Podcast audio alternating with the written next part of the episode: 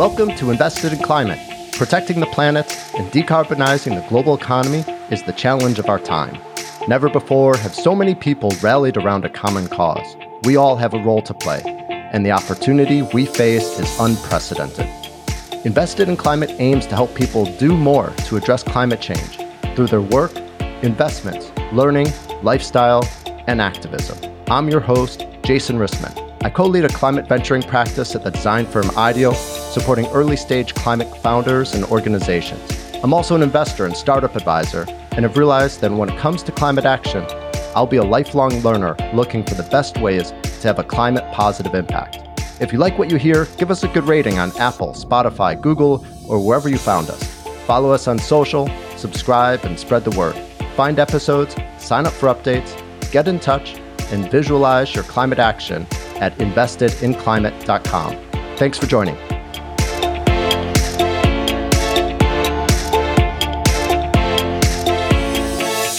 Hi, folks.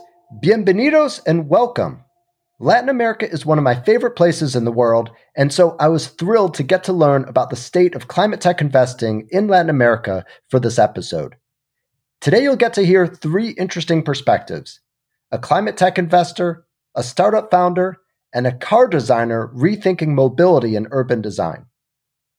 Diego Serebrisky is a climate tech investor based in Mexico City. He's the co founder and managing partner of a firm called Dalus Capital. Jose Manuel Moller is the founder and CEO of a growing circular economy startup called Algramo. And Fernando Ocaña is a car designer and founder of the firm Veu Auto. Lots of fascinating insights to the climate tech we'll need in the future and to building climate solutions in Latin America. I hope you enjoy as much as I did. So here we go. Vámonos. Diego, Jose Manuel, Fernando, welcome to Invested in Climate. Very excited to learn from you three today. We have a lot to cover, so let's dive in. Diego, let's start with you. Tell us about the work you're doing at Dalus Capital. We are a venture capital fund. From almost the beginning, we have looked to not only do investments that have a positive financial return, but also that are positive for society and the planet. And that's the reason that you know one of the areas in which we invest is what we, we call it climate innovation essentially looking to support startups that are building solutions with technology that helps mitigate emissions or adapt to the climate change and how's it going diego? Have you been seeing growth in climate investing and entrepreneurship in recent years? And if so what's really driving that growth? We have seen it up to now, I think that the driver has been individual entrepreneurs that are deciding to start different startups, different projects to tackle this problem. And we have seen people trying to do things in mobility, smart, smart cities, energy, food security. There is a lot of, you know, Latin America and Mexico are very important in food production, but typically has been a very artisanal industry and now with climate change, farmers need to have technology that allows them to react to the changes that they are seeing in every season. And we see a lot of entrepreneurs that are, you know, for the first time using technology to develop those tools that can help those farmers react to uh, the changes they are uh, experience. So there are, you know, different areas. I think today what we see is a lot, as I say, focus on how to do more renewable energy available to the population, both at large scale, but also at, you know, small scale, you know, at kind of home level or small businesses level.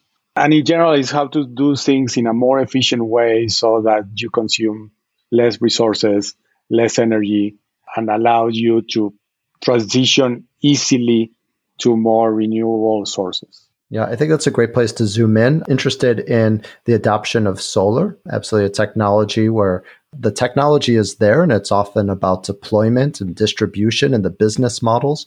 Are you seeing a strong uptick and are there emerging businesses helping to really bring solar across Mexico and, and uh, the region?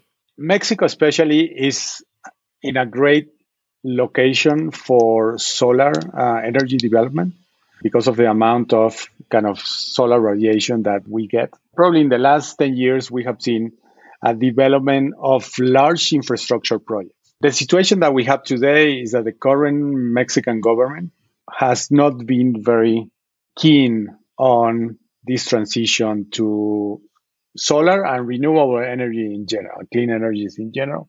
So a lot of these new projects have been stopped right now. And where we see opportunities is in the adoption at the level of private companies or you know households. The problem there is that you know you have to work with the regulation. Today in Mexico there is really a government owned company is the one that distributes and markets all the electricity in the country. So in order to do anything, you need to work with them, and that is a process that in the last two years has not been easy at all. But despite that, I think there is there has been a push for from large corporations, especially in industrial settings, to install capacity either at their plants or you know in other uh, regions of the country and use that for their own consumption. And we have the we have seen also opportunity at households, especially in the on, on the larger the ones that consume more electricity because you know they they have a higher fee for electricity from the government so it makes a lot of economic sense to switch to solar you know own production and that is happening but you know it, it, has happened in other countries you know you require somebody that provides the financing to install the capacity and that you can recover that over time and we're seeing more and more, but it has been more driven by the private sector and kind of individual um, consumption rather than than the government in the last two years, which is you know very sad. Yeah. As an investor, you are surely scouring the market for opportunities that are right time in terms of the policy being favorable conditions in terms of the technology being there or having a pathway to be there and uh, a market that is ready. So I'm curious, what are those opportunities within climate that you are really looking for and most excited about, particularly for Mexico and for Latin America?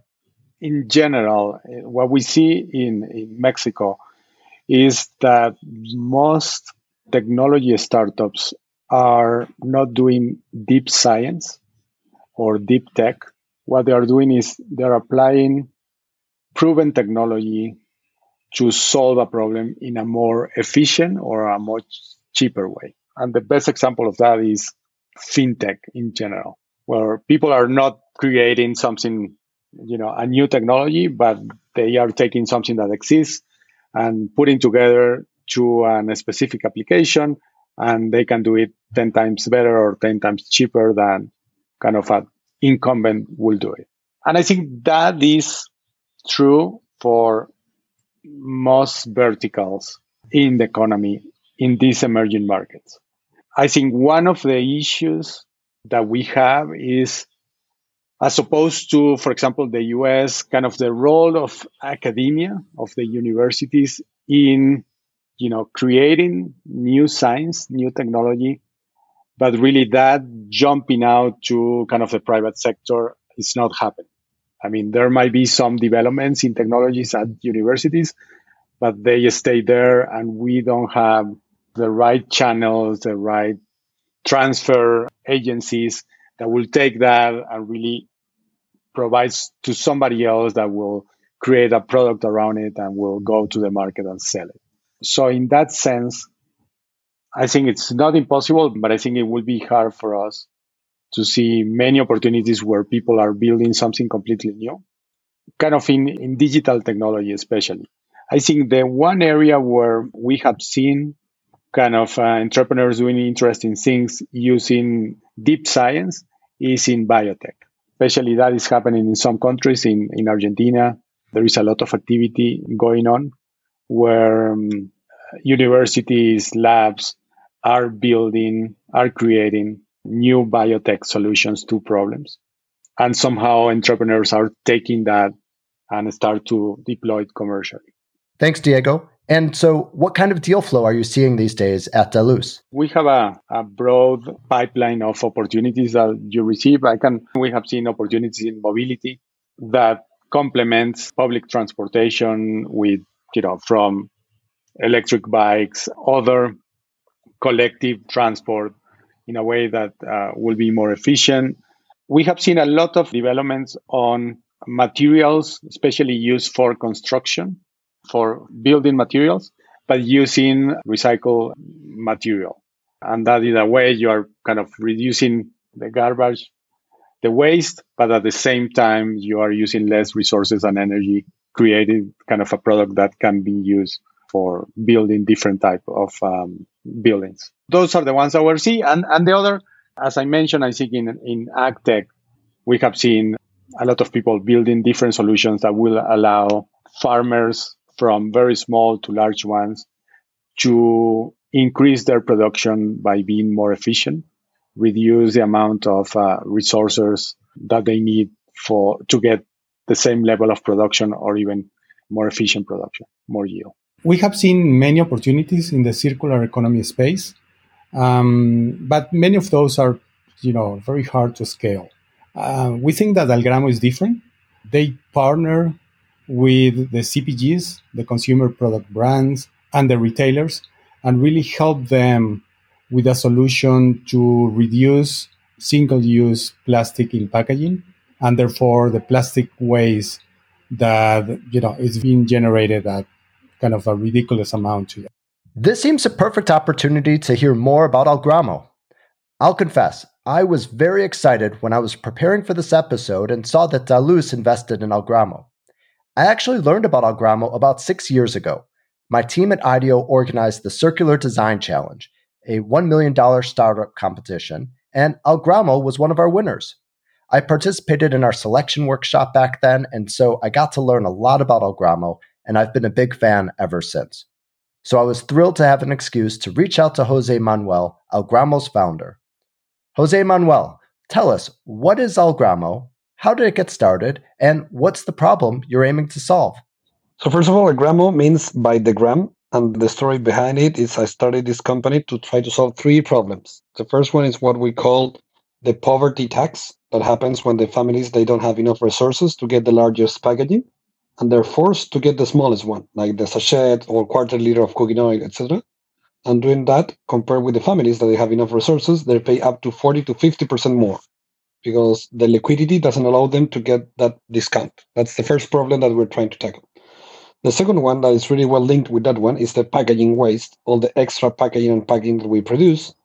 And the third one is how we make this solution on how we could solve this solution in a large scale. So what we are, we're a tech platform that we help the biggest CPGs such as Unilever, Nestle, Coke, Walmart, etc., to offer their product through a refill solution through machines with what we call the packaging as a wallet, which is a smart packaging that offers us traceability for quality and impact. And we install those units with our partners in retail space or doing home delivery in different locations. Very good. And I've seen what this looks like, but maybe you could describe for our listeners if you walk into a store, rather than seeing products sitting in plastic packaging, what does the consumer find? Yeah, this could be like imagine like an ATM for products so if you're into a retail store, you are in the home care aisle, for example, purchasing some laundry detergent.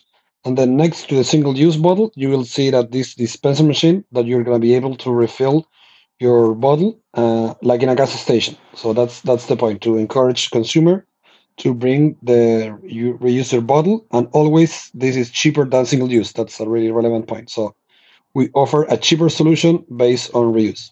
Fantastic. And you describe it as a technology company. How is technology enabling consumers to make this an easy experience? Our challenge in, in Algramo is how to change consumer behavior more than the technology itself, to be honest. So, to do that, we need to do this in a large scale. And that means to manage and operate many things at the same time in globally. And to do that, we use technology to trace, to have this system IoT connected for supply chain replenishment, impact, traceability, all of that happens uh, in real time uh, through our platform. So to secure uh, product safety, to secure supply chain, to secure impact, to manage the money that we have through the deposit into a packaging. So all of that is through our platform. It's interesting that you focus on behavior change. That's something that can be really challenging. I'm curious how that's going and something that you're learning as you're working with more consumers and seeing what they're willing to change and how to overcome barriers to changing consumer behavior. From perspective, that's the more challenging part. Uh, today, to have a dispensing machine or even an app, it's not rocket science, literally. It's about how I convince you to bring back something into a shop. For that, we have been working a lot in different incentives to analyze different message, uh, location, prices, packaging, brands, etc. And I would say part of the value of Algramo is to understand what different type of customer do they need because there's many different type of customers. Some of them they don't want to have an app or log, uh, opt in anything. Others they want to share this on social media. Other one they're focused on price.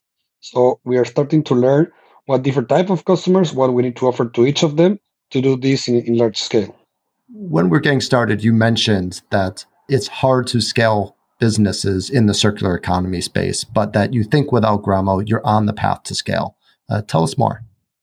Yeah, sometimes even some people could say that scaling and circular economy could be opposite meanings. So maybe local means more sustainable. So we crack this model to try to be as lean and, and light as possible. And we also understand it took us, we have been doing this for 10 years. So it took us a while to understand the industry, the market, in which product and categories this could happen and should happen in the coming years. And now we are scaling much more aggressively. In the last two years, we have been adding more countries, uh, brands, etc. I would say that now we have cracked the model from the business units perspective, but also from the user and, and the brands and retailer. So where we are today, we're in a phase where we already have the brand, we have the partnership, and we are proving with real data that people is testing this, is using it, they're bringing back their packaging, and this is scalable. Right. So you are seeing the behavior change, and you started in Chile, and you've started to expand to other markets. Is that right? Yeah, our main market it's Chile, still Chile, where, where we started. We started first with our own white label products in the mom pop stores in Chile. We started with a network of 1,000 mom pop stores. Now we're in 5,000 uh, with a pre-filled solution. Um, then we scale up with Unilever in home delivery uh, solution with dispenser that we were bringing at the user's place, especially during COVID. Then we had Walmart in Chile so a month ago, we launched with Lidl here in the UK. I'm, I'm based in London now. Uh, in New York, we have some pilots, and now we, we're in conversation for Mexico, Canada, US, with larger retailer to, to scale up. But still, our main business still in Chile is our lab uh, market to test the products, but we're expanding much more aggressively in the coming years. Thank you, Jose Manuel. Let's turn now to Fernando, as you're likewise seeing your market as a laboratory for a solution that can scale globally. Tell us, what are you working on? Okay, great. Well, I'm a car designer. I've been working for 13, 15 years, most of this time in Europe. I worked for various different brands, and uh, now I'm working with the government of Mexico City on the redesign of uh, our, you could call it uh, tuk tuk fleet, uh, lightweight taxi fleet. And uh, we're working on an uh, electric version of it. So that's basically what we're, we're looking at. Fernando, tell us more. What's the problem you're solving, and what's problematic about the current solution to mobility in Mexico City? Well, mototaxis are an informal fleet of uh, about between 30 and 50,000 vehicles that are operating in the periphery of Mexico City as uh, passenger services, as taxi. They're not legally recognized as taxis. They could be understood as tuk-tuks uh, globally although there's different variants of them. There's one that is a motorcycle pulling like a like a homemade metallic cage, and there's another one that is an old American electric golf cart, and finally there's the Asian tuk tuk rickshaw, let's say. So that's uh, the work, uh, the, the the transportation segment we're we're working with. It's problematic in the sense that it's highly unsafe in the event of a collision, and it is problematic also because of the amount of emissions coming out of uh, the exhaust pipes of these vehicles that were designed 50 years ago and that are not designed for the load they're carrying. But uh, it is uh, also, I think, one of the smartest uh, last mile transportation systems in the world because these are very lightweight vehicles. And at the end, I think we can open up discussions about where the future of transportation should go. But I'm convinced that uh, going electric, the way the market is looking at, is not really the answer.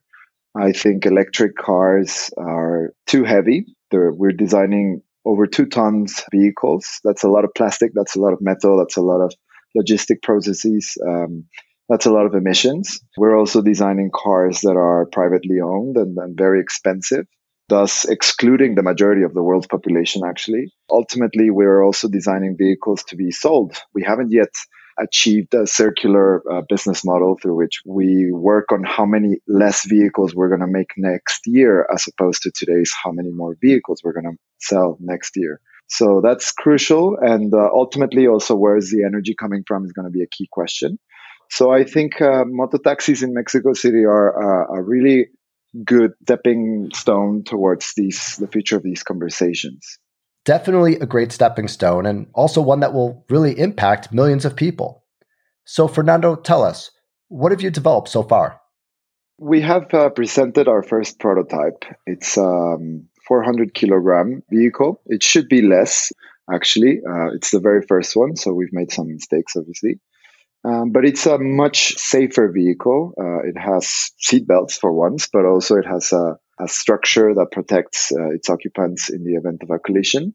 And it's also electric, so it's it's not uh, emitting CO2 from an exhaust pipe, and that's already solving the two main issues the government of Mexico City wanted to solve before going into a standardization program, uh, you could call it, through which they're going to make moto taxis, which are currently informal, a legal mode of, passenger services. So they commissioned me to do this project to basically set the bar on where the vehicles operating in this system should uh, more or less be. And uh, we are working now on a company that's going to manufacture these vehicles, but also uh, on the whole cluster of um, the social context of uh, moto taxi in Mexico City is, is, also quite interesting, and obviously the the manufacturing, industrial, and even the energy uh, supply decisions that are going to be important for the future of this project. So it's complex, but also you know I don't know if you've been to Mexico City. I haven't. I've heard great things. You haven't. Okay, well you're very welcome to come. It's very chaotic. It's quite messy but uh, I think it's interesting to learn from the mess and to and to use the mess as an opportunity. This is one of those countries where rules haven't fully been set. So if we're going to make drastic changes towards the future, I think this might be one of those places where you can start really shaping different policies and different technological systems and uh, well, that's where, where I am in terms of transportation. Well, I think that what you refer to as the mass part of that is just how crowded Mexico City is. And it is probably a great place to experiment for many dense cities uh, around the world. Is that part of the problem that you're aiming to solve? And one of the reasons why smaller, lightweight, uh, less expensive vehicles can make a difference? For sure. I mean, that's one part of it. I would go further in history, I go to colonialism to try to understand what happened here and, and where the mess is coming from. But the reality is that um, we are too many living in one city. Uh, it's a city of uh, around 20 million people. Uh, we don't even know how, how many there are actually. But it's in- interesting to consider the scale um, possibility. Also, if we're going to standardize this uh, in, in, in the specific case of my work, this transportation segment that is probably a fleet of around 50,000 vehicles, then we have access to larger questions. I, I, understand in terms of energy, for example, there's a huge issue with green hydrogen. Who's going to throw the first stone, right? Car companies will say we don't have car fleets, hydrogen car fleets, because there's no hydrogen infrastructure. Hydrogen infrastructure companies will say there's no demand for it, so we haven't released it yet. I think if we were to work strategically, we could look at this as an opportunity to do both hydrogen cars, but also a green hydrogen supply. We have a lot of renewable energy in this country that is not being used. So that's one of the key things. And in terms of the future, I think Mexico was one of those countries that adopted American and European policies for city design in terms of cities designed, designed around cars. And uh, the reality is that we don't have enough space for all those cars that we have. So if we were to strengthen the context of last mile transportation, we would inevitably see more investment being thrown at uh, long distance public transportation systems. So maybe this is one of those ways in which we can start pushing the car out of the city, uh, which makes me very hopeful and very excited. Fascinating to hear a car designer talk about an aspiration to get rid of cars from cities. Tell us a bit more because I think what you're talking about isn't just the future of cars and car design, but really urban design and sustainable design. And in some ways, using Mexico City as a laboratory that we can learn from and uh, where we can experiment in ways that help us reimagine how we can move about cities and live more sustainably, particularly in dense urban environments. I'm glad you would look at it that way. It's been one of the, the key, well, the key aspects of my work coming back home. I, I lived in Europe for many years and I saw the way they worked and they operated and, and, and it was all great. And coming back was for me of great value because it means using this uh, space, this city, this uh, huge density of people as an environment to prototype new ways of looking at the needs of the future of my industry that's something, as I was saying earlier, I don't think you could do that. In fact, I tried to do this project many years ago in Europe and I, I wouldn't find traction for it. So it's really an honor um, for me to think that I could come back home as a car designer. Remember, there's no car design industry in Mexico. And to be able to uh, be challenging the issues from within and to use Mexico City as a laboratory, that's, that's fascinating for me. Diego, let's go back to you with this question of learning from Mexico and Latin American markets. Are there ways in which Mexico offers a glimpse of the future?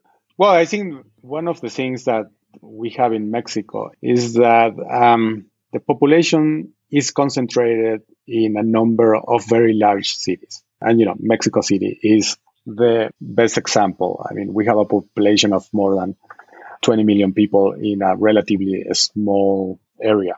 And I think that dense concentration of population really give you kind of the framework where you can develop you know some type of solutions that if they work here for sure they're going to work in a number of cities in emerging markets and potentially some of them in, in more developed markets. Kind of the, the challenges on, on one hand being in, in this dense locations have a lot of challenges and how you do you know from things like physical distribution how how you use kind of resources. But on the other hand you are probably one solution can be applied and can be distributed in a much more efficient way than if you have to go to you know a very dispersed areas. You know one of the things that we see even for example, when you look at distribution of products, of food, the challenges that we see in other areas, here you can have somebody with a very efficient distribution using non-fossil fuel solutions, you know, very efficient. In a way, you know, somebody can distribute over a relatively small blocks of the city a huge amount of uh, products because it's so dense. And I think that make it whoever builds a solution that works here can translate it to other places very efficiently, I think, given the, the, the challenges that normally we face. Fernando, let's go back to you. What's your take on this issue? Well, there was this issue question in my mind when I came back. I lived many years in Sweden. If you've ever been, there's this like very heavy policy on, on recycling and like it's not only just policy, it's a culture of recycling everyone's separating their garbage and the system works very efficiently. However, uh, when I came back home, there was a sense that no one was recycling and that everything was just being mixed. And in reality, looking more into the issue, you realize that there's a very, very large industry in Mexico recycling everything that comes out of everybody's garbage. So I'm quite uh, um, oriented to think that the future of industry has a lot to do with the way things already work in countries like Mexico, where we don't waste anything. We don't throw anything away in terms of everything is always being reused, and uh, and that's not just an approach to garbage, that's an approach to consumerism as well. That's one of the consequences of poverty, actually. So I'm thinking the future of the world has a lot to do with the way we already live in this uh, in these countries. And there's a lot to learn, and there's a lot of strategic work to be done in terms of engineering and business development and design to bring into these sort of uh, mentalities and these cultures and to try to work around with designing in, in ways that have to do with not maybe buying so much stuff. Jose Manuel, let's turn to you. You've been building a successful circular economy company based off your experience in Chile. So I'm curious, do you agree with this idea that Latin America is a great place to develop solutions that reduce or prevent waste? And that there's perhaps a pre existing interest in being less wasteful? I agree 100% with that. For example, just to give you a real real world example. Today, I'm, I'm based now in London, in the UK, and uh, Coke has launched one of the most innovative solutions that I mentioned here. It's the pre-filled uh, bottle. That means like it's a bottle that you bring back and then they reuse it.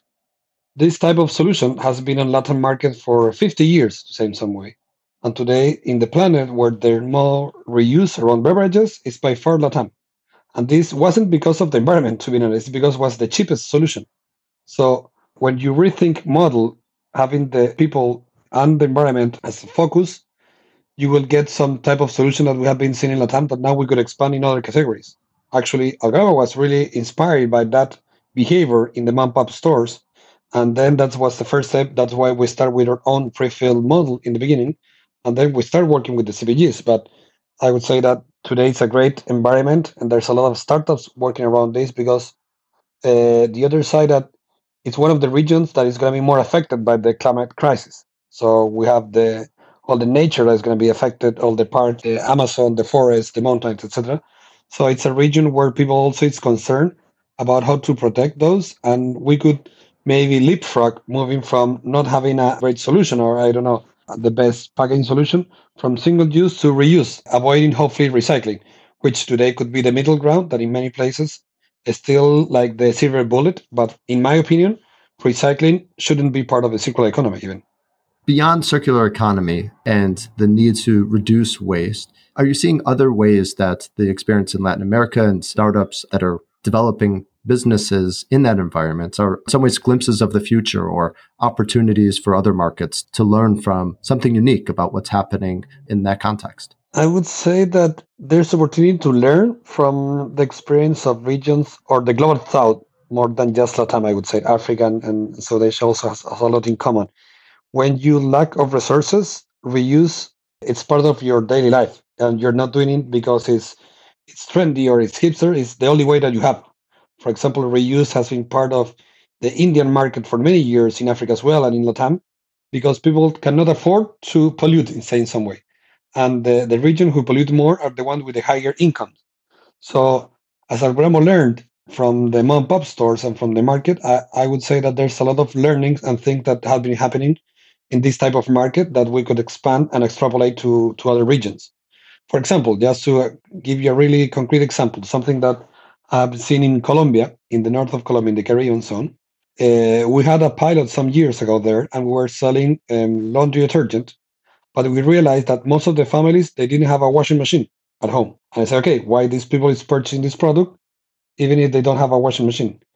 But because they couldn't afford a washing machine, there was a service. There was a guy in a motorbike renting a washing machine per hour. So you were renting the washing machine at your home for an hour, and then you wash your clothes that could be seen from two sides. One could be okay, those customers are so poor that they cannot afford a washing machine.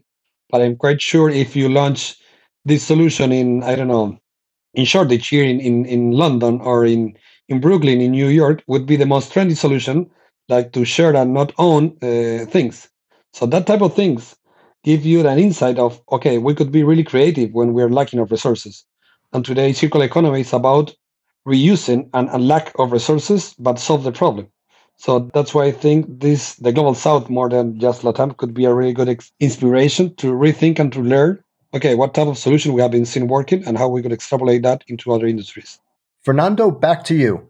Is affordability one of the things that's driving your work as well? That is a huge part of my work and my company's work. I would say that's even like a key issue of my beef with the auto industry. We're designing stuff for not even the 1%. Like we're, we're designing electric cars as if they're going to solve the fact that the industry is responsible for 11% of the global emissions causing global warming. And uh, we're going to solve that by making electric cars that only 0.8% of a global population can buy. That's that's not mathematically correct in terms of a global transition, but that's also as you were saying not not an act of environmental justice. We're not including all these people in our world into a transition. We're not welcoming them. We're not designing strategically for them. And I think that's one of the key insights of uh, going to work into making the transportation mode for one of the most uh, low income segments of, of our society, a sustainable transportation fleet. Uh, that's key. We're working on making these strategies and these actions to combat climate change available to everyone. That brings me to, to something even larger, actually. Um, how are we going to finance this? We, we understand we did a demographic study in Tlahuac and Iztapalapa, the, the regions in Mexico City most uh, highly populated by mototaxis. And uh, the reality is that people who use these vehicles are not going to be able to afford forget hydrogen version of them uh, an electric uh, version of them. So how are we going to work uh, strategically with business innovation to externalize let's say the adoption costs of these uh, of these climate innovations? That's key and that's what we're working on. That's what we need help towards. I'd love to zoom out now for a minute and just hear about the state of climate tech in the region. Diego, let's hear from you. How would you describe the state of climate tech, particularly in Mexico? It's an emerging ecosystem in Mexico today, but we are seeing every day more entrepreneurs, founders that, you know, are seeing the problems that we face and they're starting to develop solutions that will help solve the, the climate change problem that we all face you know, one of the things that we have been doing is not only investing, but trying to do initiatives to help kickstart that, the development of that ecosystem. For example, next week, we are doing the first Climate Innovation Summit in Mexico City, where we together doing this with a number of sponsors. One of them is the U.S. State Department, uh, and we will have the, the U.S. ambassador in Mexico introducing and or introducing the sessions. And but the idea is to have a space for networking, for people to get together, both entrepreneurs, founders, investors, other relevant players, actors in the ecosystem, and really start this dialogue and help that things happen faster because you know time is running out for all of us. So we we think that we want to contribute with the experience that we have in order to for people to be able to find solution to the climate change problem. That's great. Thanks, Diego. You know, by the time this episode airs, the summit will have already happened, but in our show notes, we'll make sure to include a link to your website with recordings from the event. Now, Jose Manuel, back to you. You described Chile as a great platform to get started, but a small market. So, how important was it to gain visibility through global contests like the Circular Design Challenge that I mentioned, or through other opportunities? Uh, this is key. We still are like being a small startup from Chile that is the end of the world, literally, and uh, we need to have support and visibility to convince the biggest players. Because at the end, to be on the radar of these big corporations, we need support, we need networks, and we need these awards and recognitions. That at the end, put us on the map because we have a great solution, but if we don't have the chance to pitch to the right people at the right moment, this is impossible to scale. So I would say that the role to put and to support this emerging solution is critical because the solution they already exists. The thing is maybe they're not having the right conversation, they don't have the right connections. So that's a space where we need to, to improve. For example, the collaboration with IDEO and Gramo was a great example because for us, is like a, um, a validation that help us to then get introduced to other brands because reduce the risk because no one knows okay what does it mean a tech company from chile? Okay first of all what do i know about chile? Maybe they don't know anything. But if we have this support from different networks could reduce that risk and help us to scale up uh, our solution. It's more than known that the size of the crisis that we have today But the thing that I was mentioning now at the end is not that common because it's always easy to say collaboration, but collaboration means to share the pie with someone else. And that is something that we haven't been teach anywhere. So the companies that decide to compete, the retailer that decide to compete, everyone is decide to compete and to collaborate. We need new skills that uh, we need to learn from scratch. So I would say that we should understand that we are everyone the same ship and we are under the same problem. And if we don't truly collaborate and we are radical on what we're doing, eh, it's going to be too late. Jose Manuel, thank you. Diego, we began with you, so let's let you close us out as well. Any final thoughts? I do think that all of us can contribute by our personal choices and what we consume and how. That is very important. But I think that more important than that is the activists how we pressure our elected officials and how we choose the right officials and politicians that will put the policies in place to fight climate change. I think a lot of changes that we need as societies, they need to come not from kind of the individual point of view, they need to come from policy changes. So we have to make sure that we elect the people that can really implement those changes and put pressure on them to do the changes. I think all your audience should think about that and really put time into select and vote for the right people that can help us achieve success on this. Diego, Jose Manuel, Fernando, thank you so much for joining us. It was so great to have you on Invest in Climate. I learned a lot and I'm wishing you all the luck for the great work that you're doing. No, thank you. Thank you. Thank you so much, Jason. Thanks for joining us for this episode of Invested in Climate. Please remember to rate us on Apple, Spotify, or Google. Find show notes, sign up for updates, get in touch, and visualize your climate action at investedinclimate.com. This podcast is for informational and entertainment purposes only and does not constitute financial, accounting, or legal advice. Thanks again.